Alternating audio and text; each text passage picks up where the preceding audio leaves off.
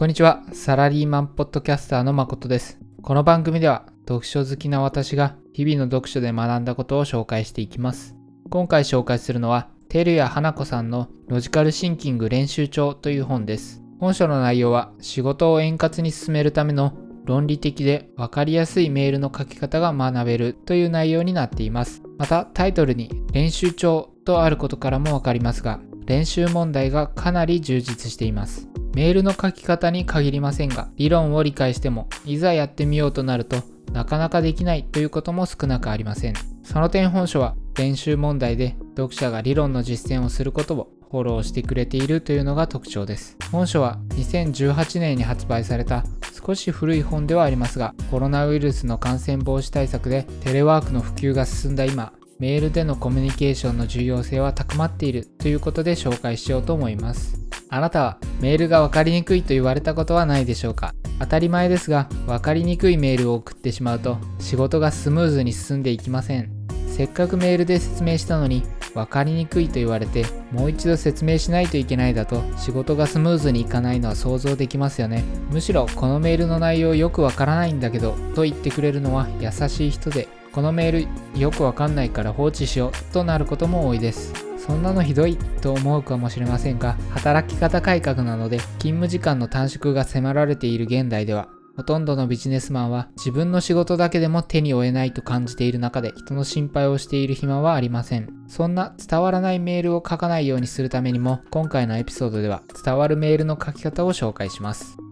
早速本題に入っていきます。まずは伝わりやすいメールは件名から始まります。どんなに本文を頑張って書いても開いてもらえなければ意味ないですからね。なので、どのような件名にしたらよいのかをこの後説明します。そして、件名について説明したら次は本文の解説をします。伝わりやすいメールの本文は3つのパートに分かれます。それは、導入、本論、結びです。導入ではメールの全体像を簡単に説明し本論では詳細な内容を説明最後の結びでは挨拶などを入れて感じの良いメールに仕上げるといった内容ですではそれぞれ詳しく解説していきますまずは件名について件名では何についてのメールなのかが具体的にわかるようにメールのテーマを書きます例えばよくある悪い例は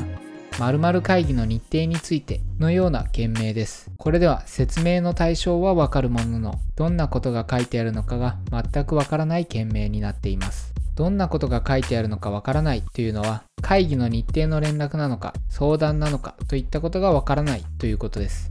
例えば会議日程の連絡であれば即メールを開封してもらう必要はなく会議の準備さえできていれば会議の直前に開封してもらうでもいいわけです。しかし日程の相談であればメールの受信者の返事がないと日程調整が進まないなどの理由でできるだけ早い返信が必要だったりします。件名にメールのテーマが書いてあると、メールの受信者がこのような判断を即座にできるというメリットがあります。ちなみに私が勤めている会社では、件名の頭に墨付き括弧で依頼とか資料送付などと書いてメールの内容がパッとわかるようにしています。墨付き括弧って何と思われた方もいるかもしれませんが、私もこのエピソードを収録するまで使っていたものの、括弧の名称は知りませんでした。ホームページやブログなどでもよく使われる括弧なので、皆さん一度は見たことはあると思います。先ほど言った本書で紹介されていた会議日程の連絡の件であったり、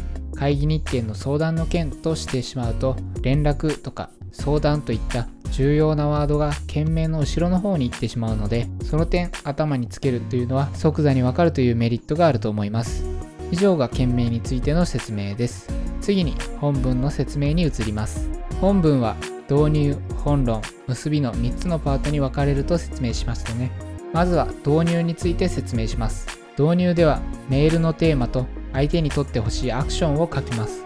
メールのテーマというのは件名のところで説明した内容と同じです。相手にとってほしいアクションを書くというのは当たり前のように思いますが、意外と書いていない人も多いです。全文読めばわかるんだけど、冒頭に書いておいてほしかった、みたいなメールが特に多い印象です。稀に全文読んだけど、それで私は何をすればいいの？となってしまうようなメールもあります。そんなことあると思われるかもしれませんが、残念ながらあります。例えば、若手社員が上司先輩に〇〇しましたとだけ送るようなメールで、これだと知っておいてほしいだけなのか何かチェックをしてほしいのかといったことがわからないですよね。このようにメールの目的の把握を相手に委ねると自分が相手に取ってほしいアクションと相手が必要だと判断したアクションが異なる場合があるのでしっかりと目的は明記しましょう。以上が導入についての説明です。次は本論についての説明です。本論の書き方については2つのポイントがあります。順番に説明していきます。1つ目のポイントはまず結論を伝えてその後結論を支える理由解説を書くということです。最初に結論を書くことによってメールを全文読まなくても伝えたいことをすぐに伝えることができます。ビジネスの場ではスピードはかなり重要です。結論をまず伝えるというのはメールだけに限らずいろんなところで言われていることですよね。こう考えるとつまりとか要するにという言葉がメール中に出てきた場合は注意しないといけないですね。つまり要するにという言葉は今までいろいろ述べてきたがまとめると結論はこうですよという時に使う言葉で最後に結論を言う時に使われる言葉だからです。次2つ目のポイントは視覚的に文章の構造がわかるようにするということです。ざっくり説明すると見出しと開業を使って文章の塊を作るということですこれは具体例を紹介した方が分かりやすいと思います例えば〇〇の件で進捗報告とお願い事項をお送りしますというメールを書くとき、本論では進捗報告とお願い事項の2つの文章の塊を作ります。進捗報告の塊は進捗報告という見出しがあってその下に結論さらにその下にその結論を支える理由解説と続けます。お願い事項についても同じでお願い事項という見出しがあってその下に結論さらにその下にその結論を支える理由解説と続けます。塊を作るメリットは飛ばし読みをしやすくなるということです。例えば進捗報告などで結論がもともと自分が思っていたことと相違なければその結論を支える理由解説はあまりじっくり読む必要がないですよね。塊にすることでどこまでが進捗報告なのかが分かり読まなくても良い場所が分かるようになります。以上が本論の書き方についての2つのポイントでした。次は最後の結びについての書き方の説明です。結びでは相手への配慮感謝を伝えます。仕事とは言っても人と人との関係ですので配慮感謝がある方が仕事がスムーズに進みます。自分がそういう役割であっても仕事なんだからやって当然だろというスタンスで来られるのはちょっと嫌ですよね。お忙しい中恐縮ですがとかお手数をおかけしますがという一文があるだけでも印象は変わると思います。また本論が長くなってしまった時は相手にしてほしいアクションを結びに書いておくのもポイントです。例えば次のような具合です。お手数をおかけしますが、〇〇のご回答をよろしくお願いいたしますのような形です。以上が伝わるメールの件名と本文の書き方についての解説でした。ここからは少し私、誠なりの補足解説をしていこうと思います。もしかしたらここまでの話を聞いて長すぎるよ、毎回こんなしっかりしたメール書いてらんないと思った人もいるかもしれません。もし現状、短文のメールで内容が伝わっているのであれば、しっかりしたメールにする必要はありません。そもそもの話になりますが今回紹介した伝わるメールの書き方というのはメールの書き方が原因で意思の疎通がうまくいかず仕事がスムーズにいかないという問題を解決するための手法です。なので一部のメールが伝わりづらいと言われるからといって全てのメールを今回紹介したようなメールに置き換える必要はありません。例えば社内メールはできるだけ短文で済ませて社外とのやり取りの際は今回紹介したような書き方をしてみるみたいなことです。また今回紹介した書き方の一部だけを取り入れてみるというのもありです。件名の書き方だけ取り入れてみるとか結論を先に書くところだけ取り入れてみるといった具合です。ここだけは使えそうというものや最終的には全部取り入れようと思っていてもいきなり全部はできないので段階的に取り入れるというのもいいと思います。さらには取り入れた上で後から徐々に削っていくということができると最も良いと思います。やはりしっかり書く方が伝わりやすくなりますが、しっかり書くのは手間と時間がかかります。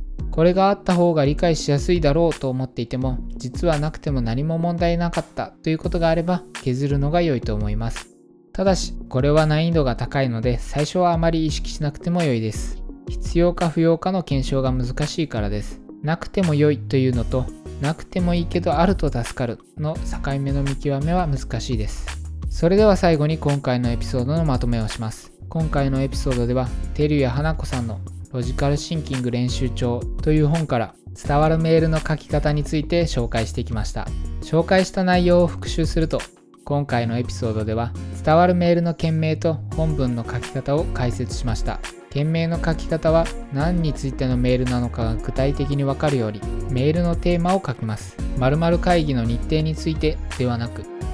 会議の日程の連絡などと内容がわかるように書くということでした。また本文が導入、本論、結びで構成されると説明しました。導入では件名と同じくメールのテーマを書き、それに加えて相手にしてほしいアクションを明記すると紹介しました。本論では次の2つのポイントを紹介しました。1つ目は、まず結論を伝え、その後、その結論を支える理由解説を書く。2つ目は、視覚的に文章の構造がわかるようにするということでした。そして本文中最後の結びについては、相手への配慮、感謝を伝えると紹介しました。また、本論が長くなってしまった時は、相手にしてほしいアクションも結びに書いておくというポイントも紹介しました。冒頭でも言いましたが、メールの書き方というのは今回のエピソードで紹介した理論を覚えるだけではなかなか実践できません。本書にはたくさんの練習問題と回答例が紹介されているので理論の実践にかなり役立ちます。概要欄に本書のリンクが貼ってありますので興味を持たれた方は是非チェックしてみてください。また2021年6月現在では本書は Kindle Unlimited の対象書籍となっていました。Kindle Unlimited は特定の書籍が読み放題になるサービスで現在初めて利用する方は30日間無料体験ができるようになっていますのでそちらから読んでいただくとお得です Kindle Unlimited のリンクも概要欄に貼っておきましたので、ぜひご活用ください。それでは今回も最後まで聞いていただきありがとうございます。もしこのエピソードが役に立ったと思ったら、Twitter などで拡散していただけると嬉しいです。また次のエピソードでお会いしましょう。